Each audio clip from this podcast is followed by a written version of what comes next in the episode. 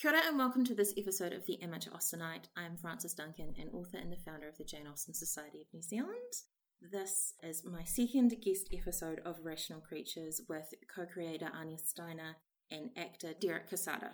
I'm Anya, and I am co writer, co director, co everything of Rational Creatures. Hello, my name is Derek Quesada, and I am a Chicago local actor performer, and I played Louis in Rational Creatures. Thank you both for being here. Today we're going to be discussing episodes 9 and 10, and I'm so grateful that you picked these ones, Derek, because like 9, 10, and 11 are really Louis's big arc. And before we get into it, I just have to say that I was more invested in Louis and Ben than I was in Anna and Fred. That's common. it was so good. Okay. I'm so glad that you guys want to talk about these episodes. They were a tough thing to film. I'm looking back on it. These are all very long episodes too, like for us. So. There's so much happens in these episodes. Episode nine is the trip to Lyme. The group all go on a hiking trip. Ben and Anna immediately are bonding over the fact that they're the only non couple there and looking at each other in solidarity. They also bond over music and the fact that they're both bi it doesn't seem to be subtext that they're both like, hey, the person that I love is with someone else over there. Louis has a panic attack. Fred is completely useless. Anna is helpful. Then Ben steps in, knight in shining armor. But also, he and Louis have this bit where it looks like they're going to kiss and it's beautiful. Louis says, Can you stay? And I felt for Ben so bad. How long has Louis been killing him? What about Louis though? How do, what about how he feels? I know poor Ben, but poor Louis. Oh no, He's been through the ringer this episode. Yeah, awful for Louis. He's like, "Why am I in the woods? Everything here is scary, and I'm supposed to be doing schoolwork, and I've just been like distracted from schoolwork by this cute guy." yeah, woe is was Louis it was really hard to watch. I think the best line in this episode goes to Ben on sad music, but also it's kind of, again, it's like they're talking about something else at the same time. That it's not about feeling better, it's about feeling seen. That was really, really beautiful. What do you guys remember about recording this episode?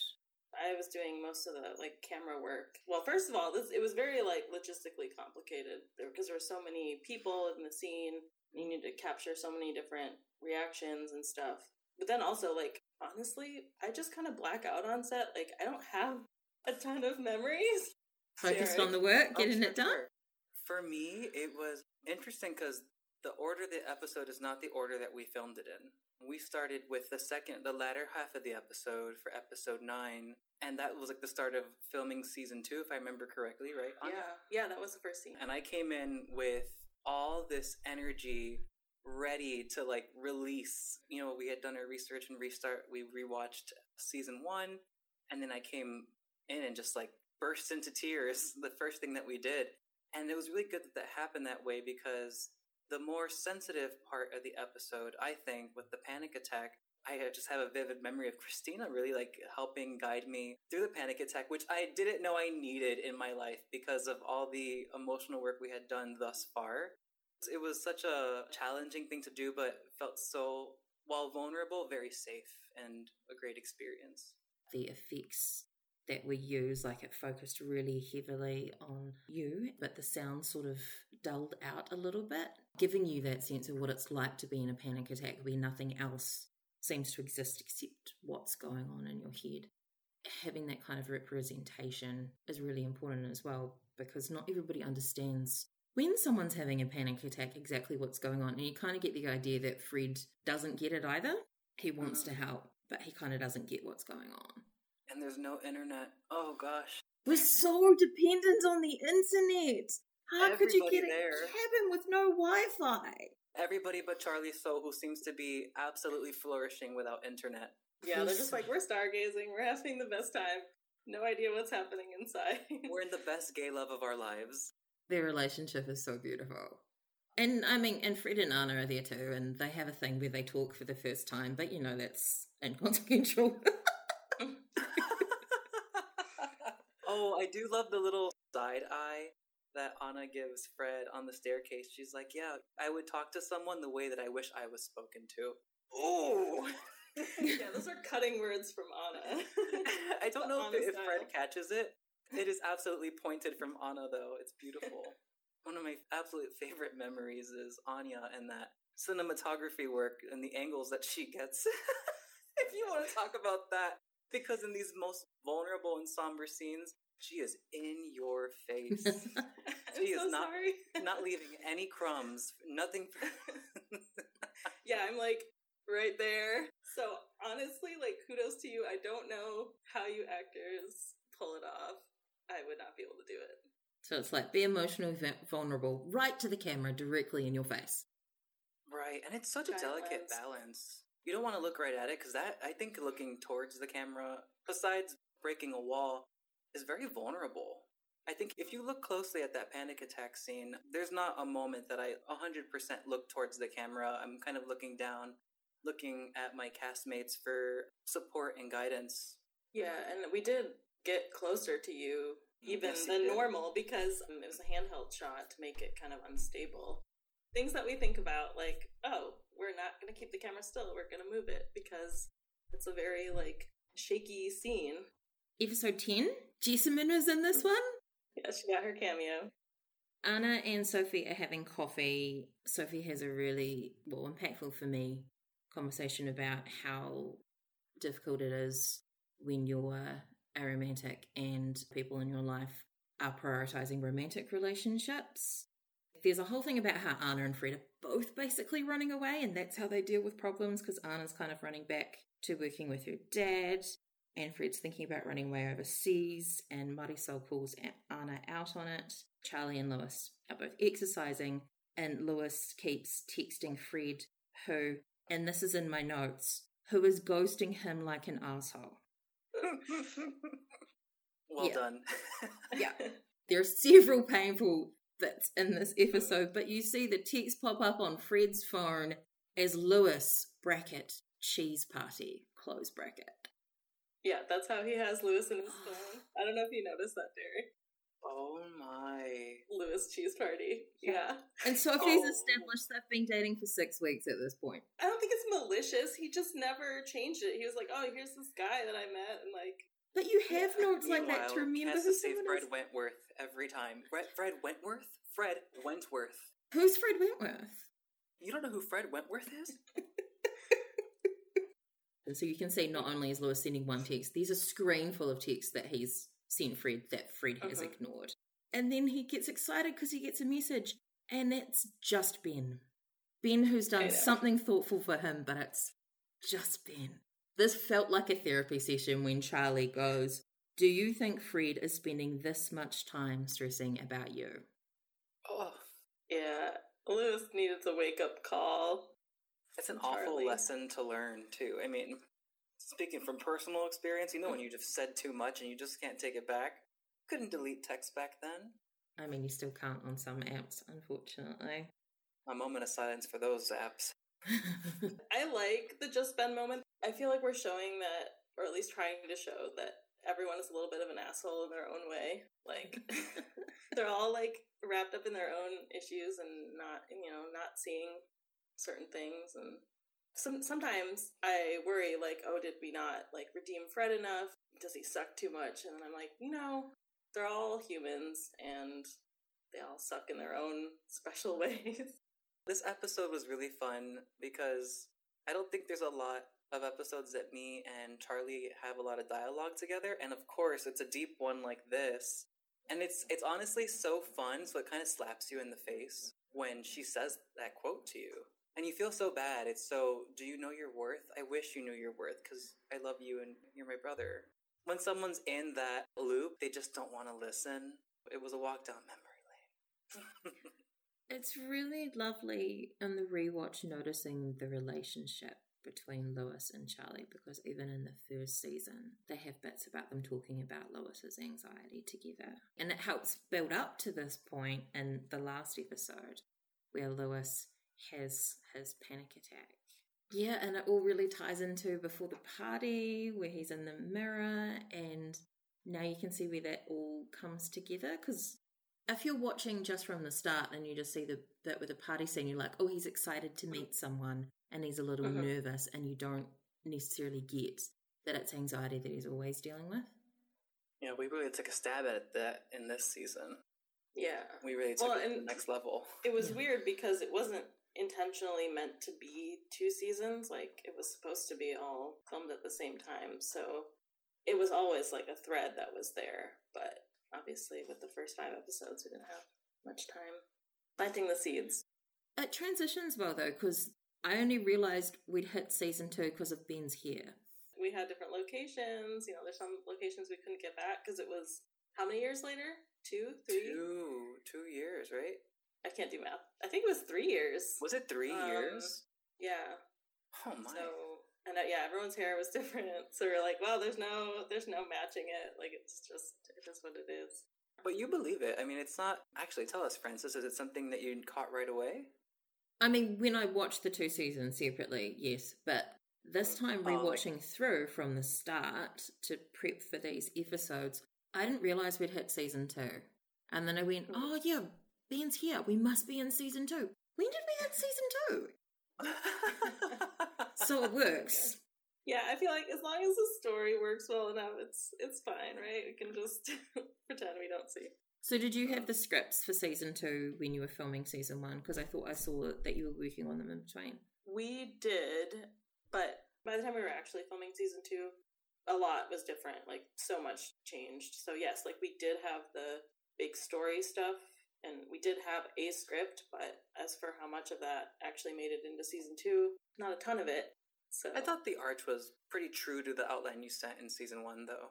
yeah, They had sent a listing of all the possible episodes with what what, what the Mhm. content was when we were filming season one to get an idea. I forgot about that. Yeah, Yeah, yeah. And I thought that you know the the camping trip was there, and I was like, how are they going to do this one? Yeah. Are we all going to Starved Rock one? For a while, we really were gonna go camping. Like we really were. We, we had Oh. asked people like, "Are you available to like come to a cabin or like it would it would have been like camping because I can't handle that." Me neither. I'm like Louis. You want to know that monologue he gives? That's me. oh, oh no! So, I've yeah, never been camping myself. I don't recommend it, but some people do. I mean, we have electricity these days and running water and soft beds. We don't Yeah. have to live like that anymore. Some Like go out and enjoy nature, and then come back to a shower. yeah, clean up, wash the ticks off your body.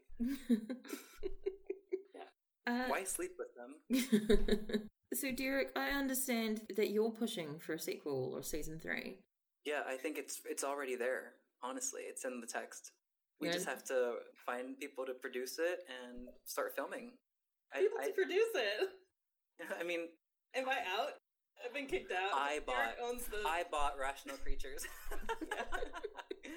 no, I love the idea of a spin-off of Ben and Louis on a trip, a road trip where, you know, Louis feels a little bit safe and maybe they bring the baby.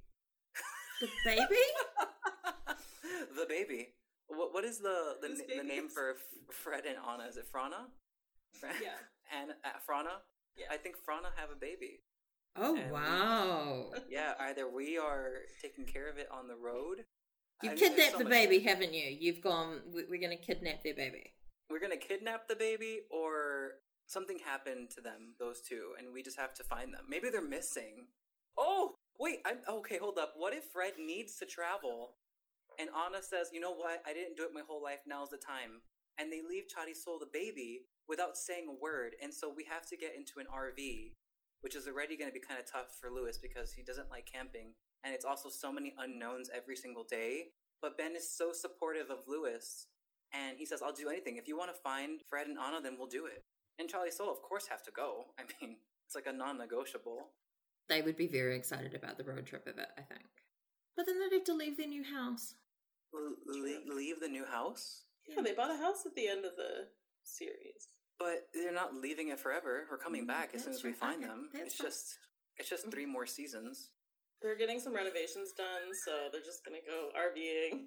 Yeah, it's a road trip, which is different than camping, so I think it's a little bit but what's like the big conflict besides the fact that, you know, Fred and Anna are missing because I feel like we need more. Well, we can workshop it. We can. That sounds Oh, like a no. big maybe. They'll I'm have not to bring their dogs. Their, their two dogs in the RV. That would be enough conflict. dogs in the True. RV too, dogs, baby. and the RV's broken because we bought it. Or Louis buys it used. Oh, because he was so excited. He went, I found a really cheap one. And oh, everyone Yeah. goes, Oh, God, Louis. Charlie Soul, look, I know that you just bought a house, so I didn't want to buy something too expensive for this trip. and now we're broken down in the middle of nowhere. I mean, I love it.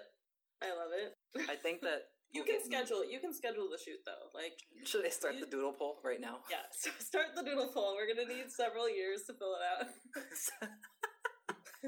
Season three filming in Chicago, yeah. 2024. Okay. good Change Okay. Yeah, it has to be the winter. Closing question before I go on to what are you guys working on at the moment? The tagline for Rational Creatures is fall back in love. Do you guys think that Anna and Fred were ever out of love? I love this question. That is a good question. I want to hear what you say first, Anya. Okay. I think that they had to be in love the whole time. But, like, you know, it's kind of like on the back burner. Like, I don't know. I, I'm gonna think. I'm gonna think a little bit. Okay, What do you I think think, oh my gosh. I think that, yes, a little bit of both here, and that's kind of beautiful.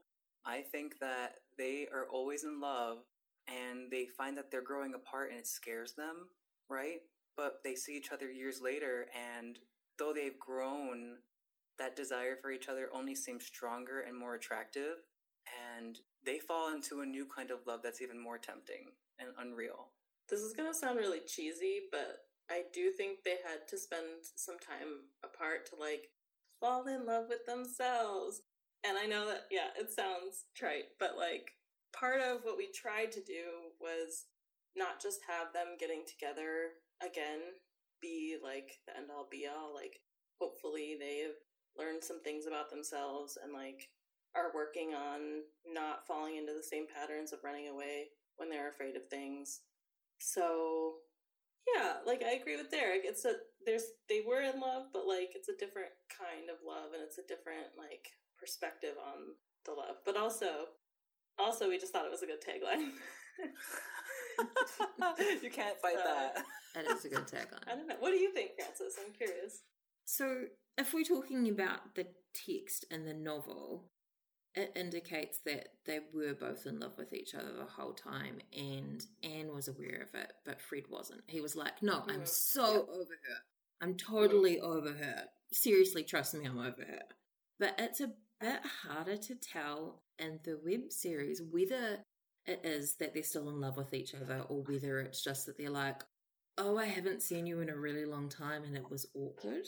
They don't have that much interaction really. There's definitely still something there. Like when the first time they run into each other and they're in the kitchen and you're like, oh, what's what's going on between them? Are they are they Mhm. like this is awkward and we must run away, or is it a oh we're drawn together and we must kiss?